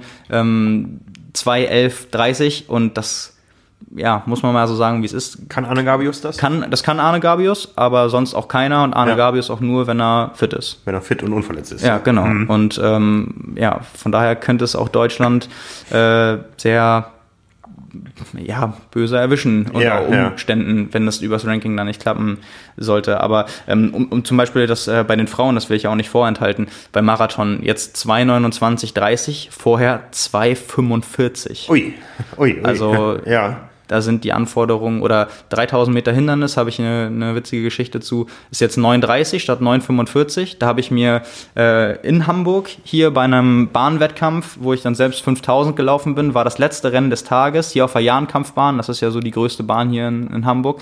Die war dann gefüllt, weil damals äh, da äh, Maja Rehberg und Jana Sussmann versucht haben, die Norm zu laufen. Also unter damals äh, 9,45, auch mit Pacern und so. Ähm, ja, von daher, das sind dann, und da sind sie beide in dem Rennen ganz knapp dran gescheitert. Also das war wirklich hauchdünn ja, für eine direkte Qualifikation wären das jetzt nochmal 15 Sekunden. Und wenn man halt weiß, im, in der Weltspitze, das sind, da geht's um ja. Hundertstel, ja, ja. Da, wenn du dann zu den Athleten gehörst, die da genau an der Grenze sind, da kannst du nicht einfach nochmal 10 Sekunden rausholen. Das ist dann einfach, das betrifft dann Athleten, die echt zwei Ligen nochmal über dir spielen. Und für die Leute ist es dann halt richtig bitter. Ja, also deswegen, ja, kann man drüber diskutieren. Da wurden wahrscheinlich jetzt schon bei dem einen oder anderen, der so nachts vorm zu Bett gehen äh, Träume hat, äh, ein paar Lichter ausgeknipst. Ja, also, ja. Das Gibt, ist sicherlich schade. Gibt es eine Reaktion von äh, Gwen Jurgensen, von unserer noch Triathlon-Olympiasiegerin, die ja Marathon-Olympiasiegerin werden will? Äh, gut, das ist eine gute Frage. Habe ich jetzt nicht gesondert geguckt. Ich habe so erstmal nichts mitbekommen. Aber was natürlich jetzt ähm, dazu kommt, ist und das habe ich jetzt gar nicht, das müsste ich nochmal nachgucken. Also die, ich weiß, dass die Amerikaner sehr kontrovers diskutieren gerade, aber das Format von den Trials ist ja auch insofern bei denen erstmal hinfällig oder beziehungsweise wenn sie sich davon lösen würden, dann könnten die Athleten ja bei einem anderen Marathon versuchen, eine schnelle Zeit zu laufen, weil die Trials ja eigentlich relativ taktisch sind. Die Normen waren ja vorher so weit weg, dass die immer darunter geblieben sind, auch wenn sie taktisch gelaufen sind und nicht voll. Und jetzt ist es ja eine ganz andere Situation. Ja, ja. Mhm. Also da ist dann nichts mehr mit abwarten. Da werden die dann wahrscheinlich ab Beginn äh, Vollgas geben und das wird keine äh, Ausscheidungsrennen mehr. Ja. Ähm, von daher ist es im, in dem Beispiel mit den Trials, die es ja auch dann im Schwimmen gibt, äh, jetzt in der Leichtathletik, bei den Läufen, echt interessant, wie die darauf reagieren. Ob sie darauf reagieren. Oder ob sie dann darauf setzen, dass übers Ranking das funktioniert. Was auch nicht wirklich viel, viel sicherer ist, weil man dann halt dazu gezwungen ist, nicht mal, nicht einmal diese Norm zu erfüllen mhm. und darauf zu setzen, dass die anderen oder nicht eine bestimmte Anzahl von anderen Athleten aus dem Land noch mal besser sind im Qualifikationszeitraum, sondern man muss über die Saison äh, mehrere konstante Leistungen zeigen, um in dem Ranking möglichst weit oben zu sein ja, und ausgesucht ja. zu werden. Das ist auch nicht viel einfacher. ähm, und deswegen, ja, das ist gerade in der Leichtathletikwelt wirklich erstmal eingeschlagen wie eine Bombe, muss man sagen. Ja, ja. heftig, heftig. Ja, ähm, wir haben unsere Rubriken. Die haben wir die äh, letzte Woche, wo wir eine Sonderepisode gemacht haben von Carbonlactat, äh, gar nicht bedient, aber steigen wir mal ein. Ich muss ja einmal gerade was umswitchen. Und zwar beginnen wir mal äh, mit dem Kommentar der Woche. Genau. Ich habe eben schon erwähnt, wir suchen äh, ja. Rookie-Geschichten und eine, die fanden wir jetzt so spannend äh, oder so lustig, dass wir sie mal vorwegnehmen. Äh, ja, genau. Da hat äh, jemand kommentiert unser, unter unserem Aufruf. Ähm, ja, wie es denn so sein kann. Äh, der hat geschrieben, mein erster Triathlon war 1991 in Rot. Eine lange Geschichte und für heutige Rookies unvorstellbar. Und dann, äh, ja, ganz salopp, Neo, nö, Aero, nö, Einteiler bzw. Triathlonkleidung, nö, Zeitmesschip, nö, Spezialverpflegung, nö, Wechselbeutel, Plastiktüte, Zieleinlauf, unbezahlbar. Ja. Das hat mich so ein bisschen an die Mastercard-Werbung erinnert. Zieleinlauf, unbezahlbar. Ja. Für alles andere gibt es was. Pionierzeiten nennt man das. Genau. Ja, genau. Also äh, Ja. ja. da bin ich auch sehr gespannt, was für Geschichten uns da erreichen. Wir haben das ja schon mal gemacht und Ja. da waren ja wirklich von äh, herzzerreißenden Geschichten bis wirklich sehr äh, inspirierenden Geschichten mit äh, vorher, wie es häufig im Triathlon dann ist, mit äh, Krankheiten und ähm, allen möglichen Leuten, die, die ihre, ihren Partner fürs Leben gefunden haben und äh, bei einer, bei einer Pasta-Party Ja, ja. im Triathlon. Ähm, ja, also immer wieder abgefahrene Sachen und äh, mal gucken, wie, wie es dieses Jahr so aussieht in den Ja, Bewerbungen. wie gesagt, schreibt uns an rookies at tri-mac.de oder kommentiert auf Facebook. Aber etwas ernster wird das Thema ähm, bei der Frage der Woche. Da geht es nämlich mal wieder um das Thema Doping. Genau, Lukas Franke hat uns geschrieben. Erstmal vielen Dank. Ich lese mal die Nachricht vor. Ähm, sehr geehrte Damen und Herren, an der Stelle sagen wir mal so, Lukas, du kannst uns gern duzen, du kannst uns direkt schreiben, aber Wir sind äh, Simon und Frank. Genau, aber danke dafür. Äh, anfangs möchte ich mich bei Ihnen und dem Team äh, für die tolle Arbeit bedanken. Ihre Zeitschriften, auch die Zusatzangebote, Podcast, YouTube, trimark.de sind immer auf höchstem Niveau und geben mir oft die nötige Motivation fürs Training. Ja, erstmal danke dafür äh, und dann zu der Frage. Für den Podcast hätte ich eine Frage. Wie sieht es bei den Profis mit Doping aus? Gibt es häufig Kontrollen? Was passiert, wenn sie erwischt werden? Welches Doping kommt zum Einsatz? Äh, auf die letzte Frage müsste ich erstmal sagen, ja, wenn man das wüsste, dann wäre das äh, viel, viel einfacher. Aber ja, natürlich eine, eine interessante Frage, die uns jetzt gerade auch in letzter Zeit, ihr habt es letzte Woche schon angesprochen, ähm, mal wieder ein bisschen mehr beschäftigt, ähm, Ja. weil es andere Sportarten gerade böse erwischt hat. Ja, es ist ganz böse gerade. Ich erinnere mich noch an das äh, Statement von einem Sportwissenschaftler aus Köln, der gesagt hat, wir sind in Sachen Doping inzwischen so weit, in Sachen Anti-Doping, in Sachen Forschung, ähm, dass die Athleten halt zu so hochriskanten Mitteln wie Blutdoping greifen müssen, wenn sie es trotzdem machen wollen. Ja, und äh, da wird's dann saugefährlich. An, an, an der Stelle, ähm, vielleicht können wir das auch nochmal in die Shownotes packen. Ja. Es gibt nämlich eine dänische Studie, ähm, die relativ neu ist, bei der quasi nachgewiesen wurde mit, ich weiß nicht, wie viele Probanden es waren, äh, dass Blutdoping in Mikrodosen nicht nachweisbar ist. Also was dem, das wurde ja der Sache schon länger nachgesagt, aber da war es wirklich eine, da haben sie echt eine Studie zugemacht und rausgekommen ist dabei mit normalen Testverfahren, die auch angewendet werden, ähm, wo dann zwischendurch auch äh, Tests simuliert wurden und natürlich, um zu überprüfen, kann man das an den verschiedenen Zeitpunkten nachweisen, dann ist es rausgekommen. Man kann es nicht nachweisen, aber es hat zu 5% äh, Leistungssteigerung geführt. Und das waren keine Anfänger, das waren wirklich schon Oh, austrainierte die Studie Leute. möchte ich gar nicht posten. Ja, aber gut, wenn wir halt schon uns Ja. damit beschäftigen, Ja, ja, das mhm. ist halt äh, momentan wirklich der aktuelle Stand. Da gibt's die Studie zu, äh, die verlinken wir dann auch. Und äh, das ist, ja, als ich das gesehen habe, musste ich wirklich mehrmals schlucken. Also Ja. das ist wirklich erschreckend, weil es wirklich in dem Fall der Beweis dafür ist, dass man die Leute nicht erwischen kann. Nicht mit den Testverfahren, die wir jetzt haben und das auch quasi, was ja die andere Seite der Medaille ist, dadurch kann ja jeder sehen, was es zu tun gibt wenn man möchte, wenn man die finanziellen Mittel hat und wenn man kann und äh, sich selbst vor sich moralisch irgendwie rechtfertigen kann. Aber das ist halt, äh, finde ich, sehr, ja, beängstigend, dass man, dass das Ergebnis dabei rausgekommen ist, Ja. muss man ja ganz ehrlich sagen. Ähm, von daher, Das Schlimme ist, das kann ja eigentlich auch jeder Arzt. Ja, Ja. also ähm, es gibt unter den Sportlern und unter den Ärzten schwarze Schafe. Es gibt unter den Ärzten Leute, die sagen, mir ist jedes Re Mittel recht, auch äh, wenn es nicht bring, nichts bringt, ja, wenn man an diese ganzen Igel-Leistungen und so denkt, äh, was da abgerechnet wird, äh, an irgendwelchen äh, Infusionsklimbim und so, ähm, ohne den die Menschheit vorher auch gelebt hat. Äh, und da gibt's ganz sicher auch die schwarzen Schafe, die sagen, ich bin jetzt kein Sportler, wenn du das willst, ich organisiere mir das Know-how, das ist billig zu bekommen und äh, dann endet es in solchen Extremfällen wie gerade in Erfurt. Ja, ja, du sagst es. Also ich glaube halt, über allem steht letztendlich die Motivation, wie bei so vielen Sachen, erstmal Geld. Ja. Ähm, Ja. Und dann ist auch erstmal vieles möglich. Ähm, ich glaube, du hast es letzte Woche ja auch schon gesagt. Äh, man weiß halt nicht jetzt in Bezug auf den Triathlon, ob es das Ganze einfacher macht, wenn man für sich selbst verantwortlich ist, sprich Mittel- und Langdistanz im Vergleich zu Verbandsstrukturen und Gruppen, die zusammen trainieren. Das ist alles, das sind alles Mutmaßungen. Ähm, auf jeden Fall, was man halt festhalten kann, jetzt gerade auch aus den Fällen im Radsport und in anderen Ausdauersportarten, wie jetzt im Skilanglauf, ähm, ja, was gerade, wie schon gesagt, äh, Blutdoping, Eigenblutdoping, ähm, ja, natürlich der Klassiker, EPO, Ähm, dann auch die jüngsten Fälle, die es da irgendwie im Ausdauersport gab, immer mit den besagten Mikrodosen. Ähm, ja, ich denke mal, das sind so die beiden Sachen, die am häufigsten vorkommen und von denen man ja auch, denen man ja auch immer nachsagt, dass sie am meisten bringen in Bezug auf die Ausdauerleistungsfähigkeit. Was ja letztendlich auch gerade im Radsport nicht dazu geführt hat, dass da alle möglichen anderen Substanzen von Anabolika in verschiedenen Formen und sonst irgendwie, aber ich denke mal, das sind so die Sachen, die da relevant wären und von denen man ja weiß, die, die Leute, die erwischt wurden, die das halt praktiziert haben. Ähm, ja, was sicherlich darüber hinaus sehr interessant ist, äh, ich habe mir nämlich mal ein paar äh, Statistiken besorgt ähm, zu ja, drei verschiedenen Themen, muss man sagen. Einmal die Anzahl der Dopingkontrollen im Triathlon in Deutschland im Jahr 2017.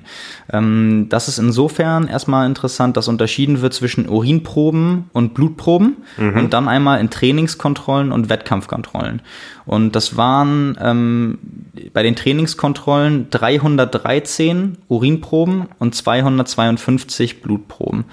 Ähm, ja, gut, was man halt jetzt mal sagen muss, ähm, dadurch, dass so viel Blutdoping und Eigenblutdoping betrieben wird, ist, sind Urinproben fast schon hinfällig. Hm. Ähm, und ja, das ist, erscheint mir, ich weiß nicht, wie siehst du die Anzahl? Das sind dann, glaube ich, 565? 565 sind roundabout 50 im Monat auf ganz Deutschland. Äh, Männer, Frauen, ähm, Profis. Ein paar Age-Grupper sind, na gut, in den Trainingskontrollen wahrscheinlich nicht, aber ähm, Profis Langdistanz, Profis Kurzdistanz dabei. Ähm, da relativiert sich so eine erstmal hohe Zahl natürlich. Genau, ja. ja.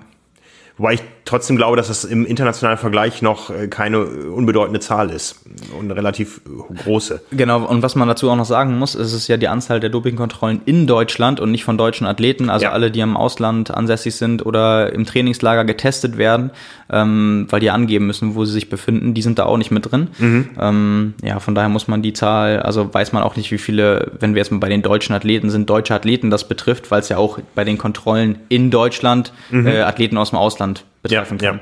Ja. Ähm, ja, bei den Wettkampfkontrollen äh, 163 Urinproben und 32 Blutproben. Und 32 Blutproben erscheint mir schon sehr wenig. Ja, ja. Für ein Jahr. Ich gehe mal davon aus, dass es da eine Schnittstelle, eine Schnittmenge gibt, ja, dass ähm, Urinprobe immer gemacht wird. Ja. Ja, von daher ähm, ist die Zahl, wo, wo ist die Gesamtzahl? 130? Bei äh, den äh, Wettkampfkontrollen? Urin-Wettkampfkontrollen? Ähm, 163. 163. 163 ja, ist jetzt die Frage, ähm, wie viele entfallen davon zum Beispiel auf den äh, ITU-Triathlon hier in Hamburg, wo auch viele internationale Athleten dabei sind. Ähm, man sieht daraus, es ist nicht flächendeckend. Ja, es gibt immer noch genug kleinere Schlupflöcher, wo es auch äh, Preisgeld geben wird und keine Dopingkontrollen. Ja, ich bin so hin und her gerissen. Also ich glaube schon, dass äh, die Zahlen im internationalen Vergleich sich sehen lassen können. Ähm, wünschenswert wäre natürlich eine noch flächendeckendere ähm, ja. ähm, Kontrolle. Ähm, wir wissen aber auch, äh, gerade weil du sagst, kleinere Rennen, bei denen es auch Preisgeld gibt, wo nicht getestet wird, wir wissen ja auch, was das kostet. Ja. Ähm, das Beispiel, was mir einfällt, ist äh, im vergangenen Jahr der OSI-Triathlon in Uelzen ähm, wo wir einen guten Draht auch zum Veranstalter hatten und äh, letztes Jahr das erste Mal Dopingproben durchgeführt wurden, einfach weil der Veranstalter da Wert drauf gelegt hat und aus eigener Tasche das finanziert hat, weil ihm das wichtig war und ähm, wir dann danach auch gefragt haben, was das Ganze kostet und für, für die paar Proben, das Podium wurde immer getestet, plus in mhm. jedem der drei Formate, die angeboten wurden, bei Männern und Frauen, ein Zufallstest. Ähm, ja, und das hat mehrere tausend Euro gekostet, die dann einfach nur, nicht weil man es muss, sondern einfach aus Überzeugung vom Veranstalter. Ja, ja. Und das muss natürlich auch erstmal jeder wollen und auch können. Mhm. Ähm, das ist natürlich auch ein riesiger Faktor. Ähm, ja, aber allein meine, wenn man. Wir wissen, wir wissen aus allen Leserfragen, die uns erreichen, ein ganz häufiges Thema ist das Thema Geld. Ja. ja, Triathlon ist teuer. Ja, also man kann jetzt auch nicht sagen, äh, wir legen das um auf alle Triathleten in Deutschland. Das würde genauso wenig funktionieren. Ja, genau. Ja. ja. Vielleicht kommt mal ein Sponsor mit richtig Geld und sagt, ich investiere einen Teil meines Budgets in Dopingkontrollen, da wo bisher noch nicht kontrolliert wurde. Wir ja. wissen, wir wissen auch noch von früher, da wurde unter Kaderathleten offen darüber geredet. In manchen Flächenbundesländern gab es keine weiblichen Kontrolleure. Hm. Ja, solange die Athleten zu Hause waren, konnten die sich sicher sein, da stand niemand vor der Tür und hat beim Pinkeln zugeguckt. Mhm. ja. ja. Ja, guter Punkt. Äh, ist ein paar Jahre her. Ja. ja. Ähm, andererseits, wir wissen auch, es werden Dopingkontrollen gemacht. Wir haben schon zwei hier im Haus gehabt, Praktikanten, die aus dem Leistungssport kamen, die hier mhm. getestet wurden. Ja, zwei oder waren es sogar drei? Nee, zwei waren es. Ja, äh, das gibt es auch. Ja, und ähm, ähm, ja, es ist ein, ein verdammt schwieriges Thema. Ich habe immer das Gefühl, wir sind in Deutschland relativ weit. Ähm, andere Länder sind da nicht so weit. Es gibt sicher einen Unterschied zwischen Kurz- und Langdistanz mit engen Kaderstrukturen und einem privatwirtschaftlich organisierten und verwalteten Unternehmen wie äh, den großen Langstreckengeschehen. Äh, ja. Ähm, mit äh, ja auch einer nach, offen, nach außen offen propagierten Anti-Doping-Richtlinie, äh, aber ich habe immer das Gefühl, dafür passiert mir da zu wenig. Dafür fliegt da zu wenig auf. Ja, entweder sind die alle so super schlau ja, aber oder es ist genau, wirklich clean. Ja, ja aber ähm, genau, wie gesagt, äh, jetzt aktuelle Studie, die wissen halt, was sie tun müssen, damit Ja. sie nicht erwischt werden. Ne? Ja, ja. Da ist wäre wahrscheinlich der nächste Schritt in irgendeiner Form die Tests anzupassen, Ja. Mhm. weil man jetzt halt weiß, was nicht funktioniert, wie sie nicht erwischt werden. Dann muss man halt Wege finden. Ich Mhm. meine, dafür gibt es die Proben ja, Mhm. ähm, dass es überhaupt möglich ist, das nachzuweisen. Ähm, Mhm. Da, ähm, wir wissen ja, ein, einer der Grundsätze ist, die äh, Doper sind den Kontrolleuren immer einen Schritt voraus. Mhm. Das ist ja auch der Grund, warum äh, Proben, die acht Jahre, manchmal später noch kontrolliert werden oder vier Jahre später, äh, dann, dass da teilweise noch äh, Olympiamedaillen per Post nochmal neu verschickt werden, weil im Ja, Nachhinein ja. welche überführt wurden durch neue Verfahren, äh, die eingeführt wurden und da ja dann letztendlich die Medaillen aberkannt werden. ja, ja, ja. Ja. Ja. Ja, es ist, es ist äh, ein, ein schwieriges Thema, auch für Verbände. Ja, die wollen natürlich auf der einen Seite den Erfolg, auf der anderen Seite wollen sie aber auch den sauberen Erfolg. Äh, Sie wollen als Sport Deutschland, als Triathlon Deutschland weiterkommen, wissen aber, dass sie da gegen Windmühlen kämpfen international. Wir wissen selber, äh, es gab schon Handgreiflichkeiten zwischen einem Chefredakteur von uns und einem DTU-Vizepräsidenten ähm, bei einer kritischen Frage zum Thema Doping anlässlich einer Triathlon-Weltmeisterschaft in Hamburg. Der Vizepräsident hieß, äh, der Chefredakteur damals hieß äh, Jens Richter, der Vizepräsident Arndt Schomburg. Ja, also ähm, äh, schwieriges Thema, schwieriges Thema, ja, ähm, mit enormer Sensibilität, ja. Ja. Ich finde, hm, ich habe fast das Gefühl, es ist in Deutschland ein bisschen ruhiger drum geworden, fast zu ruhig, was den Triathlon betrifft. Ähm, da gab es mal mehr sowas wie eiserne Transparenz von Kurt Denk und so bei allen Macken, die er hatte, da hat er richtig was vorangebracht. Ähm, so, man hat so das Gefühl, das wird beim, auch vom Verband so mitgeführt, das Thema, aber es wird wenig äh, vorgeprescht damit. Mit, äh, mit neuen Signalen, mit neuen Statements, ja, ähm, mit einer, mit dem Versuch einer Integration von Kurz- und Langdistanz, ja. Da gab es den Elite-Pass vor ein paar Jahren, damit man irgendwo am äh, Kontrollsystem dran ist, den gibt's auch immer noch, aber es redet irgendwie keiner mehr drüber. Es ist irgendwie, vielleicht müssen wir es mal wieder ein bisschen Ja. hinterfragen und Vielleicht. Äh, mehr recherchieren. Was jetzt genau, zwei Statistiken habe ich gleich noch, was mir dazu gerade einfällt, ähm, beim Triathlon Live ähm, TV-Stream von der Kurzdistanz. Ähm, die haben ja einen komplett neuen Auftritt gemacht und äh, versprechen jetzt auch für die kommende Saison ähm, mehr Input und Interviews im Vorfeld und so, waren auch bei den Trainingslagern beispielsweise, um zu filmen. Das ist echt, echt cool geworden, was man jetzt gesehen hat.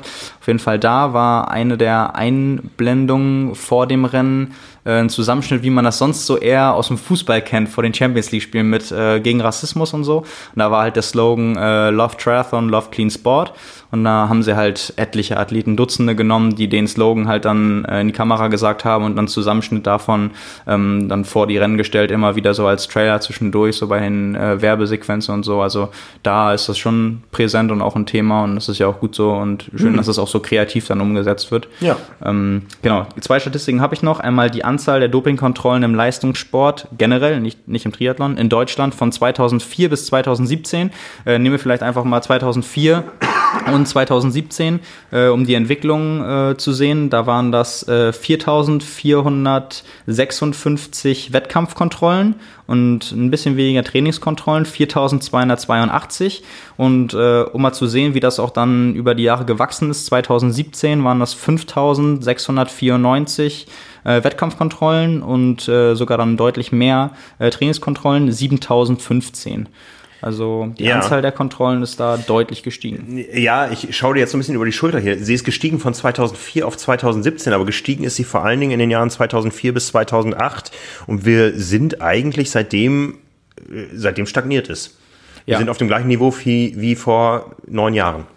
Ja, das, äh, das stimmt. Mhm. Ist halt die Frage, inwiefern, da müsste man jetzt mal nachschauen, inwiefern sich da die Kontrollverfahren auch geändert haben. Ja, ja. Und ähm, da spielen da mehrere Faktoren mit rein, der, wie groß der Testpool ist, äh, insgesamt, weil da ja, wie gesagt, da sind ja alle, alle Sportarten mit Ja, drin. ja. Ist ja nur im Leistungssport einfach, dass man mal eine Zahl hat, äh, wie viel getestet wird. Ähm, in Deutschland in dem Fall. Und ähm, ja, dann was wegen äh, Dopingfällen, äh, Anzahl der positiven Ergebnisse bei weltweit durchgeführten Dopingkontrollen im Sport von 2012 bis 2017. Kann ich ja mal alle Zahlen vorlesen. Ähm, von den positiven Proben 2012 waren das 3190, 2013 waren das 3529, 2014 3153, 2015 3809 und äh, 2016, 2017 lag das deutlich darüber. Ja. Waren das 2016 4822 und ein Jahr später ist es ein bisschen zurückgegangen. 2017 waren es 4596. Aber man kann grob sagen, eine Steigerung von 50 Prozent innerhalb von fünf Jahren. Ja, Ja, tatsächlich. So, so ungefähr, ne? von, ungefähr, von 3,2 ja. auf 4,8, ähm, das sind 50 Prozent mehr. Das ist schon auch generell, also ich meine, der weltweit positiven Ergebnisse, fast 5000 in einem Jahr. Ja. Also das ist schon nicht wenig. Zumal wir wissen, es ist nur die Spitze des Eisbergs. Ja, genau. Oder es vermuten. Ja, genau. Ja, was ja auch die Erfahrungen immer zeigen, muss Ja. man ja ganz klar sagen. Aber ähm, ich weiß es jetzt auch nur, weil ich das halt recherchiert habe über die äh, Statistiken, aber ich hätte es, glaube ich, geringer eingeschätzt. Ja. Also das hätte ich Ja. nicht gedacht. Ja. Das, äh, ja. Ja, krass. Ähm, so viel dazu. Ich glaube, eine von den Teilfragen äh, war noch, wie lang sind die Sperren? Ähm, du weißt es ja auch von einigen Beispielen, glaube ich, aus dem Triathlon. Da hast du ja in den Jahren äh, deutlich mehr erlebt als ich und einen Überblick. Das ist ja äh, relativ verschieden. Es geht ja von bis. Also wir hatten ja ähm, schon Sperren von, ich glaube, je nach, je nach Vergehen ist das auch, ne, wofür man dann verurteilt wird. Das ist ja immer ein Gerichtsverfahren. Und dann fällt das ja unterschiedlich aus. Erinnerst du dich noch da, wie es manchmal gehandhabt wurde? Ich, äh, ich weiß noch, es ging immer äh, früher eigentlich eher so im ähm, Erstverstoß zwei Jahre, äh, später dann vier Jahre oder man war auch äh, automatisch für die nächsten Olympischen Spiele gesperrt, wenn man innerhalb eines Olympiazyklus aufgefallen ist. Äh, muss aber gestehen, ich bin da aktuell nicht im Bilde, was momentan so das, äh, der Goldstandard ist. Ja, es sind immer wieder Einzelfallgeschichten natürlich, Ja. ähm, aber ähm, wie gesagt, bin da, bin da gerade überfragt. Ja, es sind, es sind ja auch einige ähm, Fälle, die dann immer wieder so ein bisschen äh, revidiert werden, wo man sich dann gefragt hat, warum das dann verkürzt wurde. Und dann gibt's ja auch, das muss man vielleicht einmal noch zusätzlich sagen, neben positiven äh, Dopingproben den Fall, dass man dreimal einen Test verpasst äh, und dann auch gesperrt wird, wie als wenn man gedopt hätte, auch Ja, wenn es ja. dann nicht nachgewiesen wurde. Prominenter Aber- Fall im Triathlon Tim Don. Genau, ja. Dem das auch passiert ist, der aber dann, ich glaube, der war nur drei oder sechs Monate gesperrt. Da weiß ich jetzt auch nicht, warum das am Ende, ob, ob der dann nochmal geklagt hat und Recht bekommen hat oder äh, auf jeden Fall war das eine sehr, sehr kurze Sperre und kürzer, als sie eigentlich hätte sein müssen.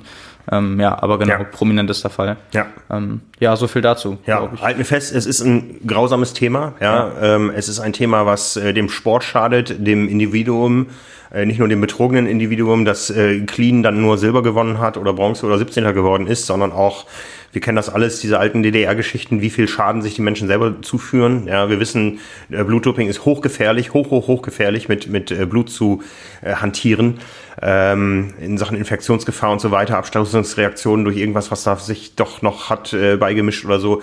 Ähm, ja, äh, Was, was mir auch immer in dem Fall äh, einfällt, wie schade es für die Athleten ist, ähm, die Jahre später oder die um ihre Medaille gebracht wurden und Jahre später dann halt teilweise echt per Post ähm, eine Medaille in der Hand halten und sich dann halt offensichtlich nicht mehr Ja. freuen können, weil die wurden um die Zeremonie vor Ja. weltweitem Publikum gebracht, Ja. die wurden um Möglichkeiten für von Sponsoren in den Folgejahren gebracht, um die Aufmerksamkeit, um, Mhm. um all das, um ja ein, ein Erlebnis, was man wahrscheinlich, wenn überhaupt, äh, viele nur einmal erleben, die nicht mehrfach äh, Mhm. Olympiasieger oder Medaillengewinner werden.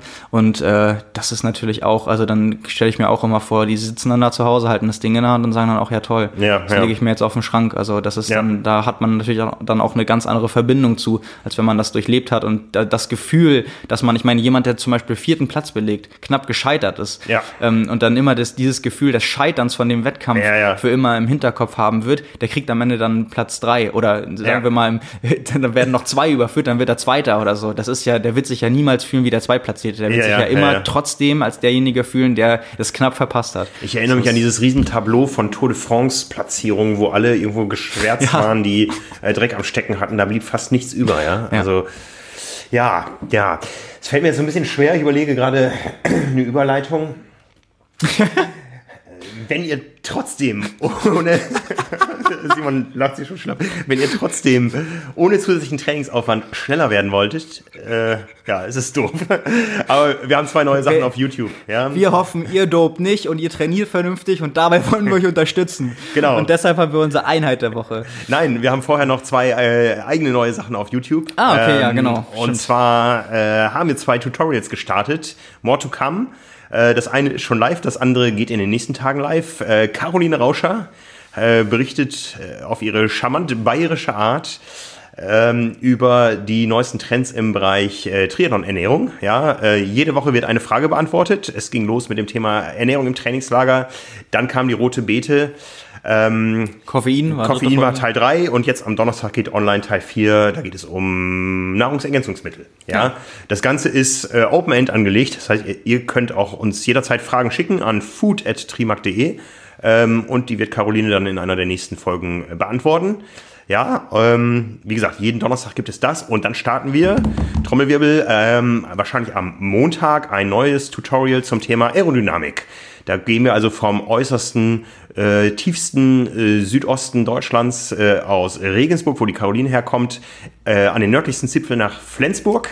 Äh, Die Firma Aerotune hat ein Verfahren entwickelt, wie jeder Triathlet seine Aerodynamik äh, on the road messen kann, indem er eine kleine Software in seinen Garmin-Computer installiert und ein Handy dabei hat, mit dem die Daten übertragen werden.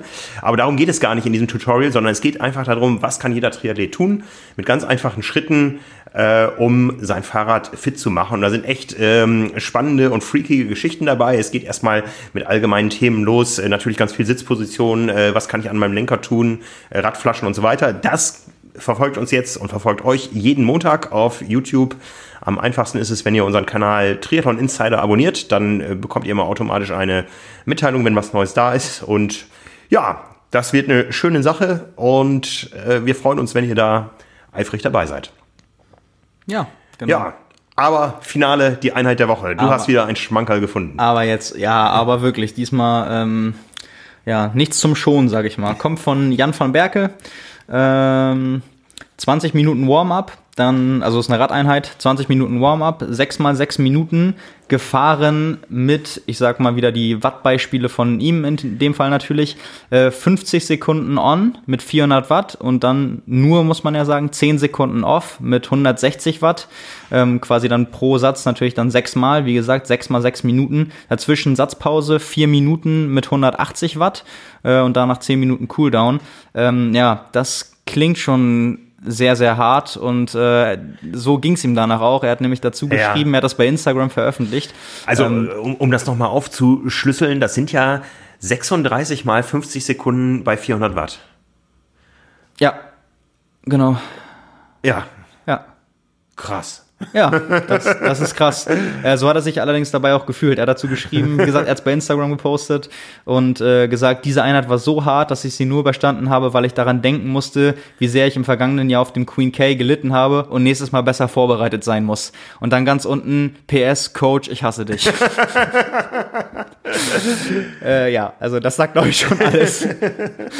Deshalb, äh, Nachfahren erlaubt. Vielleicht sollten das nicht alle Hörer mit 400 Watt probieren.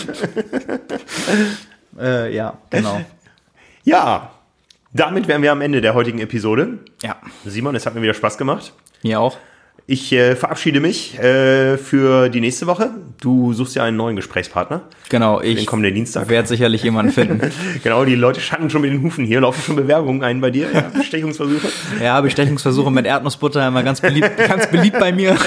Ja, ich werde auch podcasten. Ich äh, nehme mein Gerät mit nach Mallorca, habe spannende Gesprächspartner vor Ort ähm, für unser anderes Format, Triathlon Talk, wo ich dann mit einzelnen Personen mal längere Interviews führe.